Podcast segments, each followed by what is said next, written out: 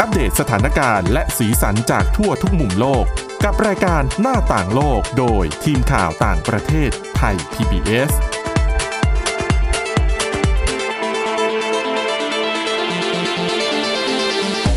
ดีครับ ต้อนรับคุณผู้ฟังสู่รายการหน้าต่างโลกกับทีมข่าวต่างประเทศไทย PBS นะครับ วันนี้อยู่กับคุณกรีนจิราวัตรมาสุขและผมก้าวพงศธรสุขพงศ์ครับ ครับผม สวัสดีครับ มีหลากหลายประเด็นมาฝากกันเช่นเคยนะครับ ทั้งเรื่องของความเชื่อมโยง ระหว่างผู้ที่ป่วยเป็น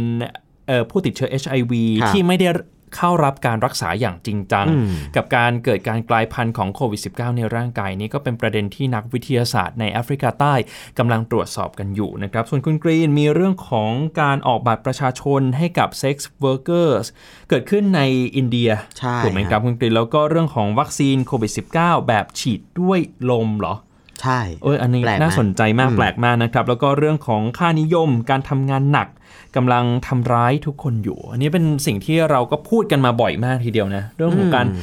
ใช้ร่างกายเปลือง เราพยายามเราพยายามหา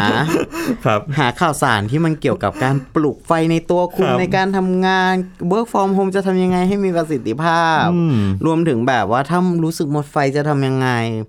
อันนี้เป็นบทความเกี่ยวกับ ค่านิยมเกี่ยวกับการทำงานหนัก แล้วก็ไม่เห็นปลายทาง ว่ามันเป็นยังไงเนี่ย มันกำลังจะทำร้ายทุกคนอยู่ฮะมันกำลังทำร้ายทุกคนอยู่ การทำงานหนักทุกวันนะฮะแต่ก็ยังรู้สึกไม่ดีพอสักทีแถมสภาพร่างกายก็ย่ำแย่ลงเรื่อยๆเรื่องจิตใจเนี่ยไม่ต้องไปพูดถึงเลย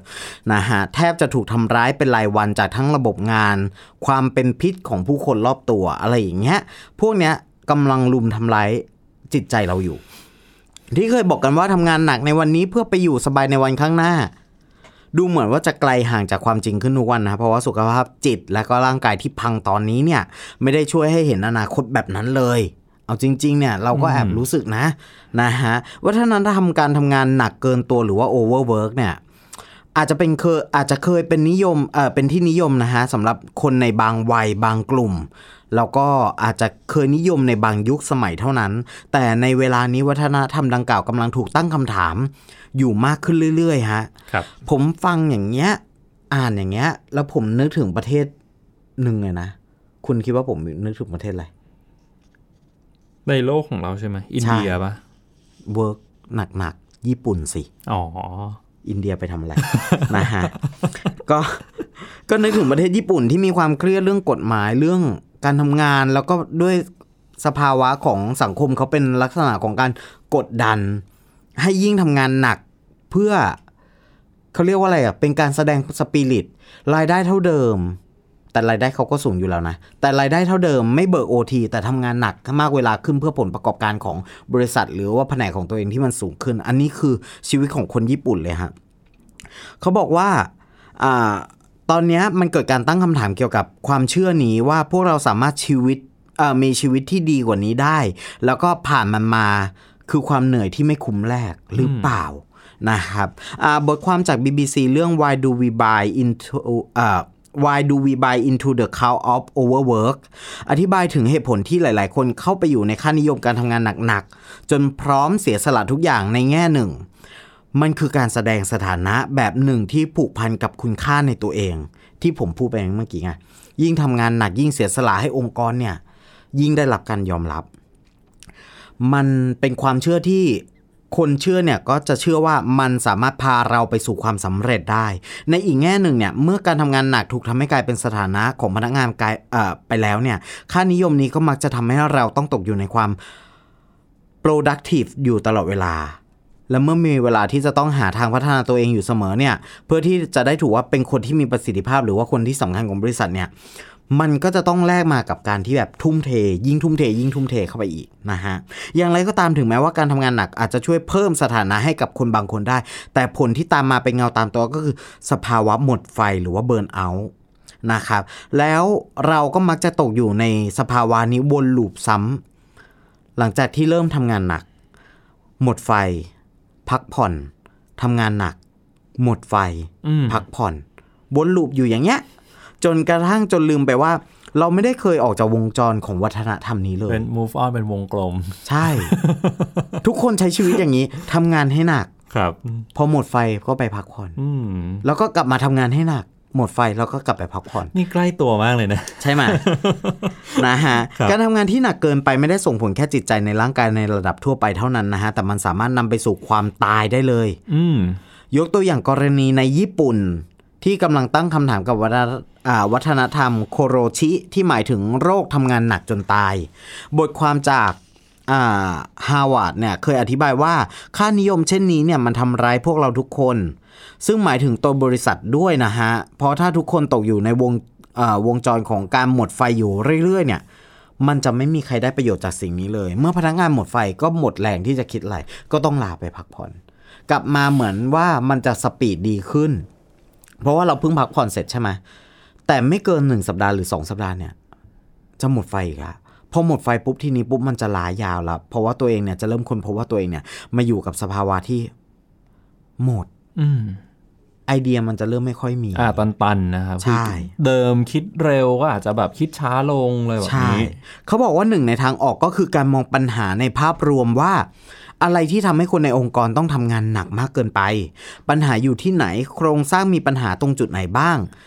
เพื่อที่จะนำพาพนักงานทุกคนออกจากวงโคเออออกจากวงจรเนี้ยไปด้วยกันนะฮะถึงอย่างไรเนี่ยก็ยังมีอีกหลายเหตุผลที่ทำให้ผู้คนจำนวนไม่น้อยนะฮะไม่สามารถออกจากวงจรการทำงานหนักมากเกินไปได้ โดยเฉพาะในเงื่อนไขที่ระบบเศรษฐกิจที่มีปัญหา ความเหลื่อมล้ำสูง จนบีบให้ทุกคนต้องยอมแลกเพื่อให้การมีชีวิตที่อยู่ไปวันต่อวันเนี่ย เป็นปัญหาอ่าเป็นชีวิตที่ดีขึ้นกครัว่าบเมื่อวานครับนะฮะมันก็กลายเป็นเรื่องที่แบบมันครอบคลุมไปทั้งหมดเลยนะ อืมมันก็ โอ้คิดหนักเหมือนกัน พูดถึงเรื่องของการทำงานหนัก มันมีอยู่อาชีพหนึ่งฮะในอินเดีย ก็คือ sex worker นะฮะก็เป็นอาชีพที่ไม่ได้รับการยอมรับในสังคม แต่ว่ามีจำนวนมากในอินเดียนะฮะ sex worker กลุ่มนี้เนี่ยหรือคนที่ประกอบอาชีพเนี้ยจะไม่ได้รับการยอมรับจากสังคม แล้วก็รัฐบาลเนี่ยไม่เคยสนใจใยดี คนกลุ่มนี้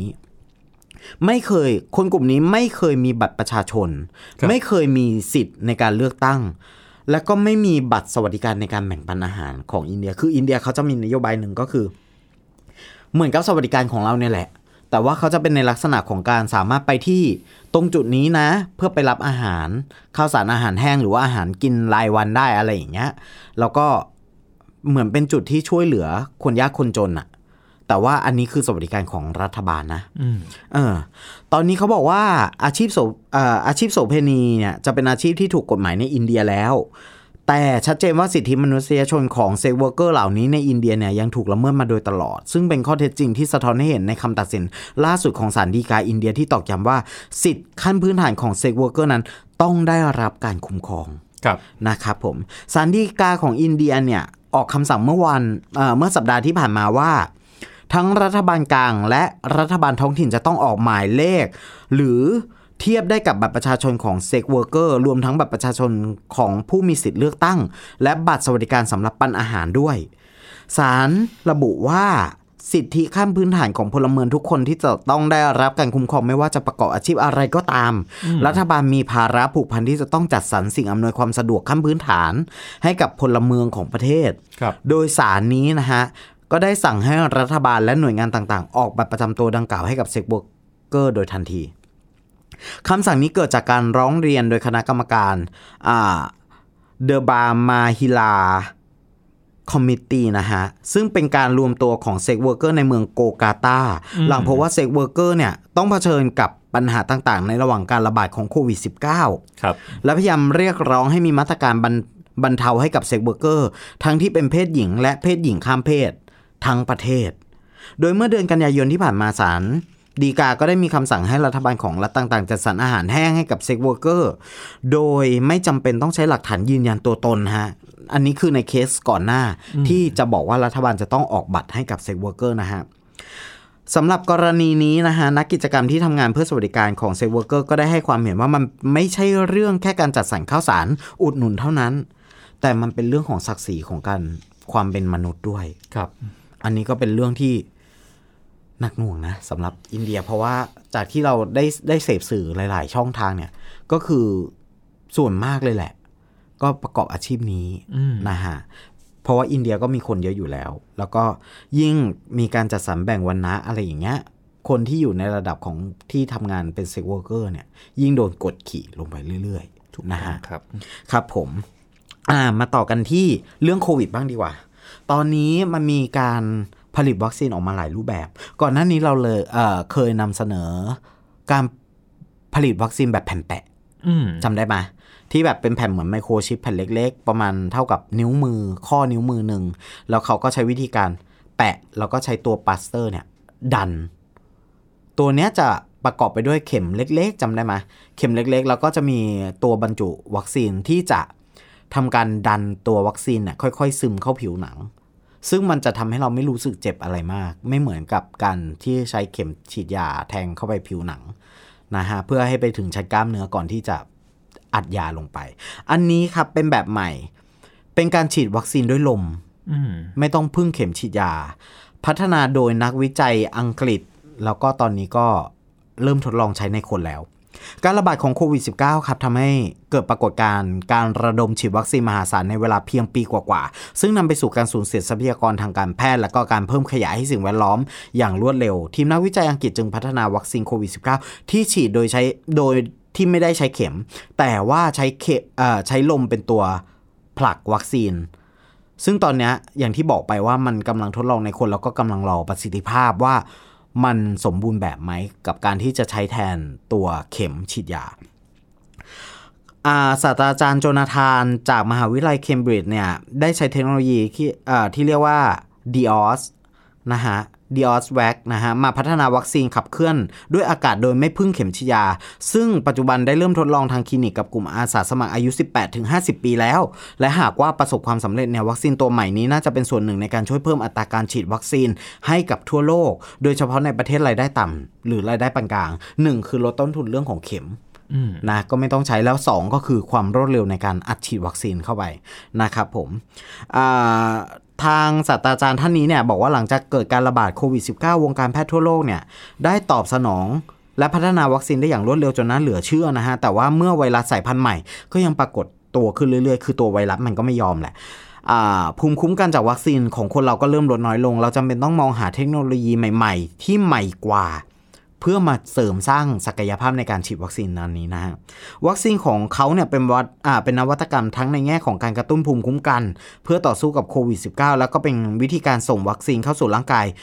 ที่แบบใหม่ สิ่งสำคัญก็คือเรากำลังพัฒนาวัคซีนที่สามารถป้องกันมนุษยชาติจากไวรัสโควิด -19 ที่ไม่ใช่แค่สายพันธุ์ที่พบในปัจจุบัน แต่รวมไปถึงสายพันธุ์ที่อาจจะโผล่มาในอนาคตด้วย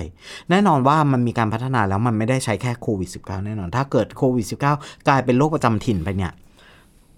คาดการณ์ว่าไวรัสตัวอื่น ๆ ก็น่าจะมีผุดเกิดขึ้นมาอีกอืมแล้วเทคโนโลยีพวกเนี้ยที่คิดค้นกันในตอนเนี้ยมันจะมีประโยชน์อย่างมากในตอนนั้นนะครับวัคซีนโควิด -19 ส่วนใหญ่ที่มีในปัจจุบันเนี่ย จะพัฒนาด้วยการนำยีนโปรตีนส่วนส่วนหนาม มาเข้ารหัสแอนติเจน แล้วก็กระตุ้นภูมิคุ้มกัน ให้ผลิตแอนติบอดีแต่วัคซีนตัวใหม่นี้พัฒนาด้วยวิธีการคาดการณ์เพื่อจำลองแอนติเจนที่อยู่ในตระกูลโคโรนาไวรัส ซึ่งนักวิจัยบอกว่าอาจจะช่วยป้องกันได้ดีมากกว่าเก่าอืมอาจจะป้องกันได้ดีมากยิ่งขึ้นอ่าตัวศาสตราจารย์ซอลผู้อำนวยการสถาบันวิจัยทางคลินิก NIHR ของเซาท์แ a ม p ตันเนี่ย เป็นจุดทดสอบวัคซีนให้กับอาสาสมัครเนี่ย แบบฉีดลมนะฮะ แนะนำว่านี่ไม่ใช่แค่วัคซีนอีกตัวหนึ่งของโคโรนาไวรัสเท่านั้นนะฮะ แต่ตามแผนมันจะเป็นทั้งเครื่องมือต้านโควิด -19 สายพันธุ์ปัจจุบันแล้วก็โคโรนาไวรัสตัวอื่น ๆ ในอนาคตอีกด้วยอืมซึ่งการผลิตทีเดียวก็ใช้งานกันได้ยาวๆ พูดกันอย่างนี้ดีกว่า แล้วก็น่าจะมีประสิทธิภาพถ้าเกิดสำเร็จนะ ประสิทธิภาพน่าจะสูงกว่าวัคซีนที่เรามีฉีดกันณปัจจุบันนี้ครับนะครับผมก็เป็นข่าวเกี่ยวกับโควิด -19 ซึ่ง ผมหยิบมาอัปเดตให้คุณผู้ฟังได้ฟังกันอืมเราครัก็บจะผมอัปเดตเรื่อยๆนะครับทางทีมข่าวต่างประเทศเนาะแล้วก็เดี๋ยวช่วงที่2ครับชวนคุยกันอีกเรื่องหนึ่งเรื่องของโควิด -19 เหมือนกัน แต่ว่าตอนนี้นักวิทยาศาสตร์ในแอฟริกาใต้มีการตั้งสมมุติฐานนะครับว่ามันมีความเป็นไปได้สูงมากที่ในร่างกายของผู้ที่มีภูมิคุ้มกันอ่อนแอ อย่างเช่น ผู้ติดเชื้อ HIV เนี่ยถ้าติดเชื้อโควิด -19 ไปด้วย จะยิ่งเอื้อต่อการกลายพันธุ์ของเชื้อไวรัสมากขึ้น มันมีที่มาที่ไปอย่างไรเดี๋ยวชวนคุยกันต่อในช่วงหน้าครับ หน้าต่างโลกโดยทีมข่าวต่างประเทศไทย PBS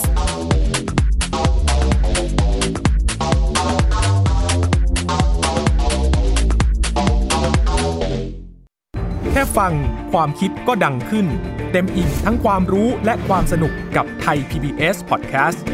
อาหารเนี่ยมันจะมีสัญญะทางการเมืองเนี่ยซ่อนอยู่ มีเจ้าหญิงแสนสวยพระองค์หนึ่งถูกสาปให้เป็นโรคซึมเศร้า คำนี้มันมีความหมายมากคำว่า winter of something เนี่ยฤดูหนาวของอะไรก็ตามเนี่ยมันจะมีเหตุการณ์ในประวัติศาสตร์ที่มันจะถูกใช้คำว่า winter เนี่ยตลอดเวลา ทางการจีนออกมาเปิดเผยนะคะว่าประชาชนที่เป็นผู้ใหญ่ประมาณครึ่งหนึ่งของทั้งประเทศอะมีน้ำหนักเกินแล้วก็เป็นโรคอ้วน ตอบโจทย์ทุกไลฟ์สไตล์ ตั้งแต่มีโควิดเนี่ย Apple สร้างสรรค์ฟีเจอร์เพื่อให้มันสอดคล้องกับโควิดเลย ผมจะนำมาเล่าใน EP นี้เนี่ย คือเกี่ยวกับค่ายกักกันเอาชวิทซ์ในประเทศโปแลนด์ ฟังได้ทุกที่ทุกเวลาทุกช่องทาง ค้นหาคำว่าไทย PBS Podcast หรือที่เว็บไซต์ www.thaipbspodcast.com มากกว่าด้วยเวลาข่าวที่มากขึ้น จะพัดพาเอาฝุ่นออกไปได้ครับ มากกว่า ให้คุณทันในทุกสถานการณ์ ตามที่กฎหมายดังกล่าวกำหนดเอาไว้ มากกว่ากับเนื้อหาเที่ยงตรงรอบด้านนำมาใช้ในคดีเมาแล้วขับ มากกว่าในทุกทางออกของสังคม ป้องกันไม่ให้ปัญหาเกิดขึ้น มากกว่ากับข่าวรอบวันในทุกมิติ เครนก่อสร้างเกิดอุบัติเหตุขึ้น มากกว่าด้วยการวิเคราะห์ที่ตรงจุด ความพยายามของภาครัฐที่จะแก้ปัญหา และมากกว่ากับทีมข่าวมืออาชีพ ข่าวไทย PBS ให้คุณได้มากกว่า หน้าต่างโลกโดยทีมข่าวต่างประเทศไทย PBS ช่วงที่ 2 ของหน้าต่างโลกนะครับ ช่วงนี้ชวนคุยกันต่อครับ เรื่องของโควิด -19 เป็นที่ถกเถียงกันมากทีเดียวนะครับ ตอนนี้ในแอฟริกาใต้บรรดานักวิทยาศาสตร์เขาก็ตั้งสมมติฐานว่าเชื้อโควิด -19 เนี่ยมีโอกาสกลายพันธุ์สูงในร่างกายของผู้ที่มีภาวะภูมิคุ้มกันอ่อนแอ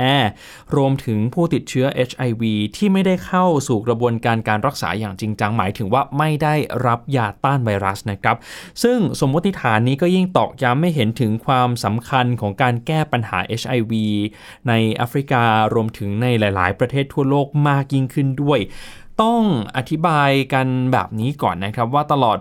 2 ปีกว่า ๆ ของการระบาดของโควิด -19 เนี่ยมันก็ทำให้การแก้ปัญหา HIV ในแถบแอฟริกาได้รับผลกระทบโดยตรงไปเหมือนกัน เพราะว่าต้องใช้มาตรการในการจำกัดการเดินทางนะครับ เพราะฉะนั้นถึงแม้ว่าอัตราส่วนของผู้ติดเชื้อและผู้เสียชีวิตจะลดลงเนี่ยแต่ว่ามันก็ยังไม่ได้ไป ถึงเป้าหมายที่ตั้งเอาไว้สักเท่าไหร่ ซึ่ง การอุบัติของเชื้อโควิด -19 กลายพันธุ์ในบางกรณีอาจจะกลายพันธุ์ในร่างกายของผู้ป่วยที่มีภาวะภูมิคุ้มกันอ่อนแอเนี่ยแหละครับอันนี้เป็นประเด็นสำคัญ เขาไปเอาข้อมูลมาจากไหน ต้องย้อนกลับไปเมื่อเดือนมิถุนายนที่ผ่านมานะครับ ในโรงพยาบาลของแอฟริกาใต้ เขาไปเจอเคสหนึ่งครับ เป็นการกลายพันธุ์ของโควิด -19 กว่า 30ตำแหน่งในตัวผู้ติดเชื้อ HIV ที่ไม่ได้รับยาต้านไวรัสนะครับซึ่งข้อมูลจากโรงพยาบาลเนี่ยบ่งชี้ว่าเชื้อื้อโควิด -19 อยู่ในร่างกายของผู้ติดเชื้อคนนี้นานกว่า 7 เดือนคุณกรีนคือปกติเนี่ยรักษาไปบางทีก็ใช้เวลาไม่เท่าไหร่ถูกไหมครับคือมันมันมันจะไม่ได้ใช้เวลานานหลายเดือนขนาดนี้สำหรับคนที่มีภาวะภูมิคุ้มกันปกติ แต่พอเป็นเคสของภูมิคุ้มกันที่อ่อนแอหรือว่าไม่ปกติเนี่ยเราจะสังเกตได้ว่ามันมีความการฟักตัวในร่างกายที่มันยาวนานขึ้น ซึ่งกรณีนี้เป็น หนึ่งในกรณีหลาย ๆ กรณีที่เกิดขึ้นนะครับคือในนักวิทยาศาสตร์ของแอฟริกาใต้เนี่ยบอกว่ามีประมาณ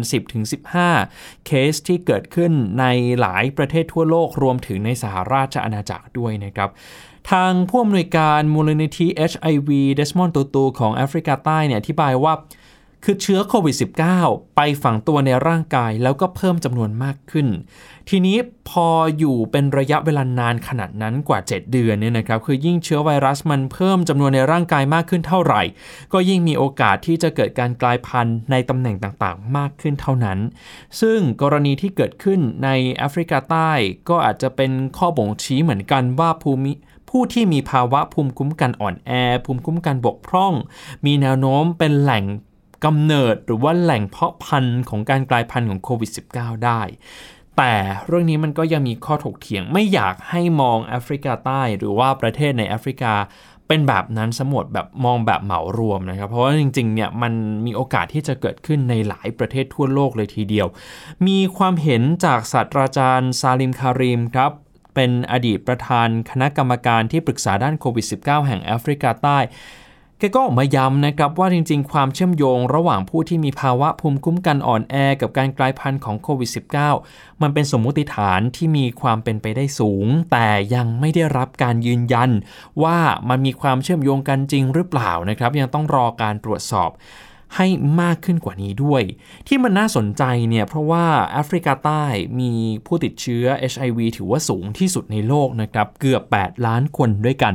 และประมาณ 1 ใน 3 ของผู้ติดเชื้อไม่ได้รับยาต้านไวรัส หรือว่าไม่ได้เข้าสู่กระบวนการการรักษาอย่างถูกต้องด้วย เพราะอะไรเพราะว่าในแอฟริกาใต้เองการไปเปิดเผยสถานะ